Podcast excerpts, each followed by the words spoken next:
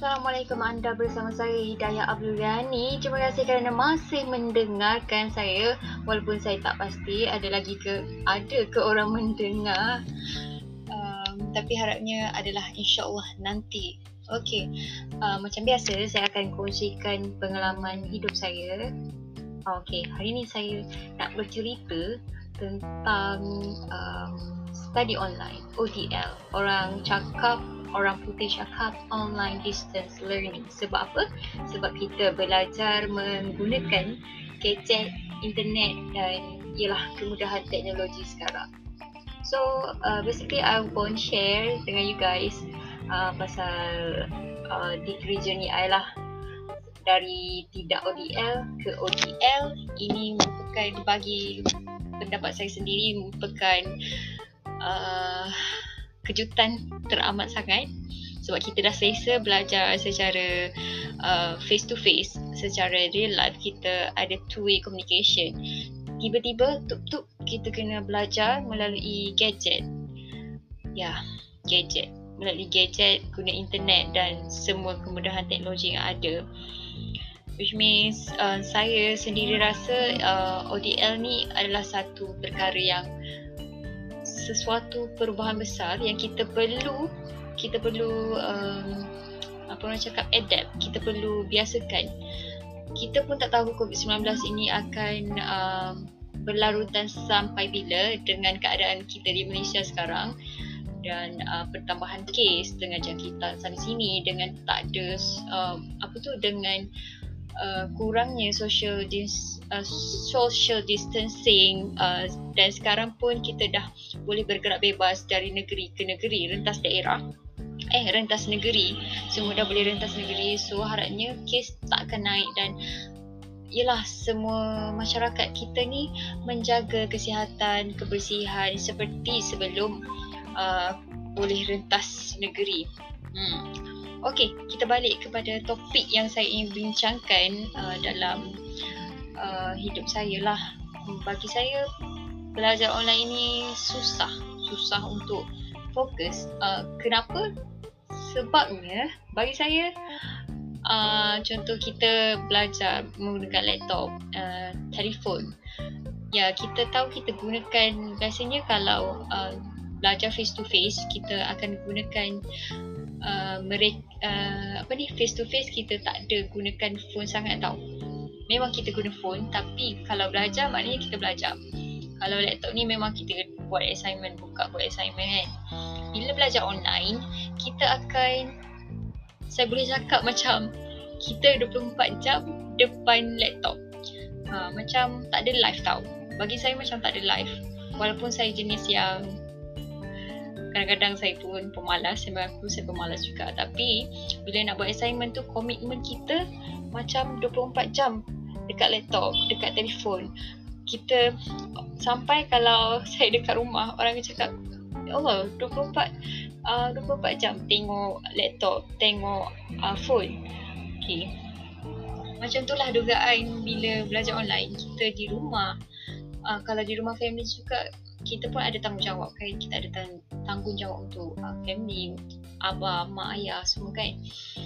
Uh, dan saya rasa uh, untuk dalam situasi ni keluarga pun perlu faham uh, situasi anak-anak mereka yang kena belajar online yang terpaksa tiba-tiba belajar online ataupun mungkin uh, adik-adik yang baru masuk diploma degree yang baru masuk live uh, ODL ni mesti terkejut. Bila masuk belajar je uh, dah kena online. Tanpa kenal uh, siapa pensyarah siapa uh, apa tu rakan-rakan dalam kelas. And saya saya tak tahulah kalau saya saya tak dapat feel vibes tu tau. Tak dapat feeling vibes yang okay saya tengah belajar. Saya tak ada vibes tu means um, kalau face to face kita dapat jumpa kawan kita boleh keluar huha-huha kita boleh cakap bergosip. Uh, memang memang pun online pun boleh bergosip. Tapi dia membataskan tau bila kita tak nampak kita tak nampak orang tu depan kita. Uh, macam saya kawan-kawan saya ramai dari Perak ramai daripada luar negeri. Saya pun ada kawan Kelantan tapi bila dah masuk UiTM ni kawan-kawan saya semua dari negeri yang lain, negeri-negeri yang lain. So berpecah tau, berpecah so kita macam kita dalam diri kita pun tak ada fun lah. Kita pun jadi tak semangat. So siapa hmm, saya pun kalau saya pun saya rasa macam tu uh, secara jujurnya saya rasa down dan saya rasa susah cope dengan uh, adapt dengan situasi ini tapi kita kena kuatkan semangat sebab hmm, pelajaran kita dan perjalanan hidup kita perlu diteruskan sampai bila kita nak nak tunggu covid ni hilang barulah kita nak ada semangat. So kalau um, bagi pelajar yang uh, orang cakap mengalami masalah uh, ODL saya pun faham. Bagi yang macam mana uh, kita perlu faham tau. Kita sebagai kawan sebagai uh, ahli keluarga juga perlu faham uh, tahap apa orang cakap tahap untuk handle situasi untuk kawal situasi itu kawal situasi emosi adalah berbeza bagi setiap orang. So kita tak boleh judge macam uh, macam macam mana diri kita boleh adapt dengan sesuatu. Contohnya uh, CA contoh CA online learning uh, dengan CB eh, CB okay CB okay CB Okay, CA ni boleh adapt. So dia perform uh, perform uh, apa tu uh, selepas contohnya selepas dia perform dapat 4 flat, dapat um, uh, cakap dapat dekan and CB tak dapat dekan. So tak dapat dekan and ada fail ke macam saya. ada fail uh, uh, subject ke. So CA ni pun mempersoalkan kenapa? Kenapa dia ni tak boleh perform? Kenapa ni? Kenapa fail lah tu cukup kita bagi saya sendiri. Uh, sebagai orang yang fail, ada fail juga saya rasa benda tu tak patut lah sebenarnya. Dan saya saya rasa wujud. Dan kita boleh tengok dalam uh, media sosial juga ada juga yang memperendahkan dan mempersoalkan kenapa kawan orang tak boleh nak survive dalam ODL dan kita perlu tahulah uh, sebab uh, tahap pengawalan emosi dan situasi itu juga berbeza bagi setiap orang berbeza. Kita tak tahu masalah um, orang tu kenapa dia tak perform. Kita tak tahu. Mungkin dia stres, mungkin dia ada depression, anxiety. Uh, kita kena faham. Jangan uh, cepat uh, apa orang cakap mem- membuat spekulasi sendiri dan Ialah macam saya saya selalu cakap kalau tak ada benda tak ada benda baik nak cakap kita lebih elok berdiam diri dan dari kita berkata-kata dan menyakitkan hati orang lain. Ya, itu poin saya lah. Hmm, ya, bagi um, dan kata-kata saya untuk para pelajar dan mungkin uh, para pelajar yang sedang uh, memperjuangkan uh, pelajaran tengah buat degree ke diploma ke tengah uh, tak ambil SPM lagi stress apa semua tu uh, jangan cepat mengalah. And teruskan bersemangat. It's okay to not be okay but korang kena set uh, kena set uh, bila masa untuk korang down jangan terus down. Dalam hidup ni jangan terus down. Duduk kat bawah perhati je orang dekat atas jangan uh, okay untuk down tapi korang kena set bila korang akan uh, push balik push diri korang so itulah kita dalam hidup ni kita tak boleh nak harapkan orang lain bagi semangat kita. Kita kena kuat dan bercakap dengan diri sendiri apa yang boleh kita buat untuk memperbaiki kesalahan, untuk mem- membaik pulih kesilapan yang kita dah lakukan. Ya, kita buat kesalahan tapi kita tak uh, tak tapi kita tak boleh, uh, bukan tak boleh lah. Tapi kita janganlah orang cakap janganlah kita uh, mengulang kembali. Aduh ayat aku.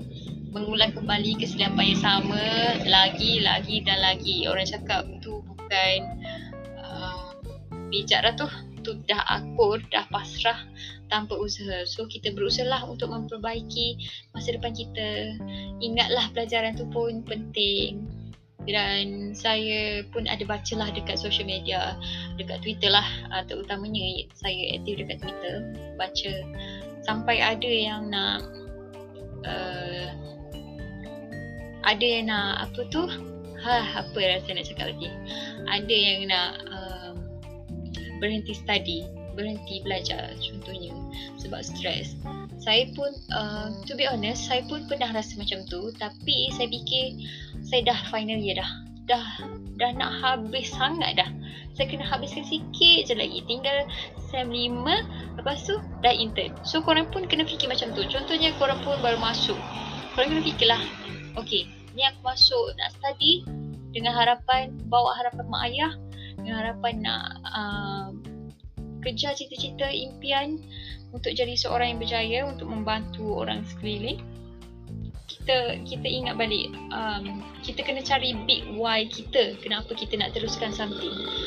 Uh, always cari big why. Kalau tak ada teruskan cari big why. Takkanlah dalam hidup orang tak ada tak ada ter, terfikir. Bukanlah kalau tak terfikir pun mesti berniat uh, nak jadi apa nak apa ni orang cakap cita-cita masing-masing lah. Tipulah kalau tak ada. Um, kita boleh berangan tak salah berangan asalkan kita berusaha. Okay, itu okay, itu nasihat saya lah.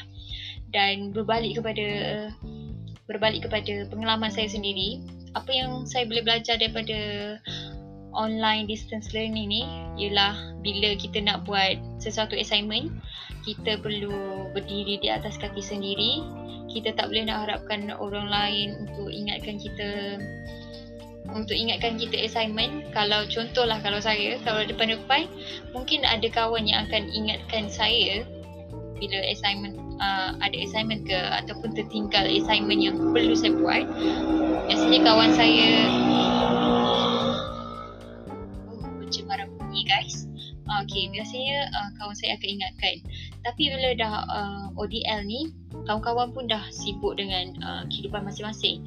So, kita pun perlulah proceed dengan hidup kita, teruskan hidup kita dengan berdikari. Contohnya kalau kita sebelum ni tak berdikari, contoh macam saya lah, tak berdikari. Bila dah ODL ni, kena berdikari. Pukul berapa nak bangun, bila nak kena siapkan kerja, bila nak buat assignment ni, bila nak pergi interview orang macam saya kan um, kursus, uh, apa ni bidang saya bidang media dan komunikasi dan media kewartawanan pula tu saya perlukan untuk uh, berhubung dengan orang untuk pergi bukan pergilah untuk buat interview. Uh, so saya kena manage masa saya walaupun tunggang langgang juga tapi setakat ni macam boleh survive. Hmm macam itulah terumbang ambing juga. Tipulah kalau uh, ODL ni on time semua. Tak tak. Saya ada juga um, terlajak tidur. Tak masuk kelas pun ada. Uh, submit assignment lambat pun ada. Jangan tak submit. Asalkan submit. Asalkan submit okay? Uh, tipulah saya juga mengalami masalah tu. Tapi teruskan dan masalah terbesar yang sekarang ni bila kena interview orang. Bila kita kena interview orang untuk uh, assignment kita. Untuk assignment. Contohnya sebelum ni saya uh, interview interview uh, pembaca berita TV3 Ezrin Amir Hamzah. So saya kena set email untuk berhubung dengan dia kan. Untuk berhubung dengan dia okey itu okey lagi. Berhubung macam biasa sebab ada data internet masalahnya masalah besar tu datang bila kita nak uh, interview session tu. Kita kita memang dah rancang memang dah plan macam ni macam ni macam ni. Tiba-tiba kita ada masalah teknikal kita ada masalah internet. Hmm. Korang boleh bayangkan tak? Bila kita tengah interview tu tengah tengah best interview tengah rancak berbual ni okey tiba-tiba line start. Tiba-tiba semua gone sebab line. So that's a big problem lah untuk ODL sebenarnya. Dan kita pun macam dalam Malaysia sendiri kita pun ada baca uh, dekat newspaper. Rasanya korang ada baca lah yang Sarawak tu nama apa dia uh, saya lupa tapi yang dia terpaksa panjat pokok untuk cari internet untuk jawab exam apa semua. Uh, and sebenarnya itulah masalah masalah terbesar untuk ODL kalau tak ada line tak ada gadget yang um, canggih tak ada teknologi canggih uh, itulah masalah untuk ODL kita tak boleh commit. Sebab kita perlu fikir uh, dalam susah kita mesti ada orang lain lagi yang susah. So saya percaya ada lagi orang yang susah sangat sampai tak tak ada kemudahan telefon pintar tak ada internet coverage internet yang okey. Dan ya saya harapnya orang yang mengalami masalah tersebut dapat apa tu dapat bantuan lah daripada pihak yang berkuasa. And ya yeah, walaupun kita sendiri ada coverage internet internet pun ada masalah apatah lagi yang tak ada coverage internet tu bayangkan. So saya um, semua pihak sepatutnya apa sepatutnya memahamilah masalah ni. Tak boleh macam pensyarah juga tak boleh nak terlalu strict sebab uh, yelah kita kena faham juga. Saya pun tak boleh nak cakap bagi side pensyarah sebab saya bukan pensyarah. Tapi bagi side saya uh, sebagai yang pernah mengalami masalah tu internet uh, problem masalah internet dan masalah kadang-kadang masalah laptop itulah yang menjadi kekangan untuk uh, pembelajaran ODL ni sebenarnya hmm. Okay guys, uh, saya rasa saya dah bercakap panjang. So kalau korang ada ada pengalaman juga nak share, korang boleh korang boleh share dekat Instagram saya Hidayah Abdul Ghani atau Twitter Yaya underscore Mayo dan ya yeah, Facebook saya Hidayah Abdul Ghani 2 uh, dan boleh juga um, hubungi saya di sinilah uh, ataupun saya aktif dekat Instagram lah. Anda boleh cari Hidayah Abdul Ghani. Type je Hidayah Abdul Ghani. Nama saya seperti yang di dashboard anchor ni. Apa-apa pun uh, saya ucapkan terima kasih. Siapa yang dengar celoteh saya walaupun saya rasa agak boring tapi harapnya dapatlah uh, orang yang mengalami situasi sama dengan saya saya harapnya dapatlah um, korang tahu yang korang tidak keseorangan saya pun mengalami masalah yang sama seperti anda semua dan harapnya dapat korang ambil input yang positif dari saya. Yang negatif uh, yang tak berapa baik tu jangan tiru jangan tiru jangan tiru jangan tiru. Okey ambil yang baik-baik je dan ya saya ikhlas dari saya. Saya nak pesan kepada semua uh, jangan down. Walaupun down tu perlu down tu perlu saya pun down kadang-kadang. Boleh down tapi kita kena set uh, masa kita untuk bangkit daripada down itu. Jangan teruskan down sampai ke penghujung. Jangan um, lebih baik kita apa tu bergerak ke depan dan jangan menoleh ke belakang sebabnya kita akan menyesal di kemudian hari. Okey, harapnya korang pun dalam keadaan yang baik, sihat. Stay safe, stay uh, stay with your family ha, siapa yang dekat family, siapa yang uh, ODL tengah bekerja pun stay safe everyone. Don't forget to uh, make a distance, social distancing. As always, COVID-19 masih belum melenyap you dari muka bumi dan harusnya dapat menjaga diri masing-masing. And yeah, good luck. Saya doakan kesihatan yang baik-baik untuk pendengar saya. Uh, rasanya macam tu je lah. Saya tak tahu next episode kita bersama saya lagi. Uh, Mungkin saya akan share tentang apa yang berlaku dekat Malaysia. Uh. Okay guys, uh, tu sahaja dari saya untuk this episode. I Hope you guys um, suka lah um, Okay, selamat malam. Saya buat malam tau. Selamat malam dan Assalamualaikum. Bye bye guys, I love you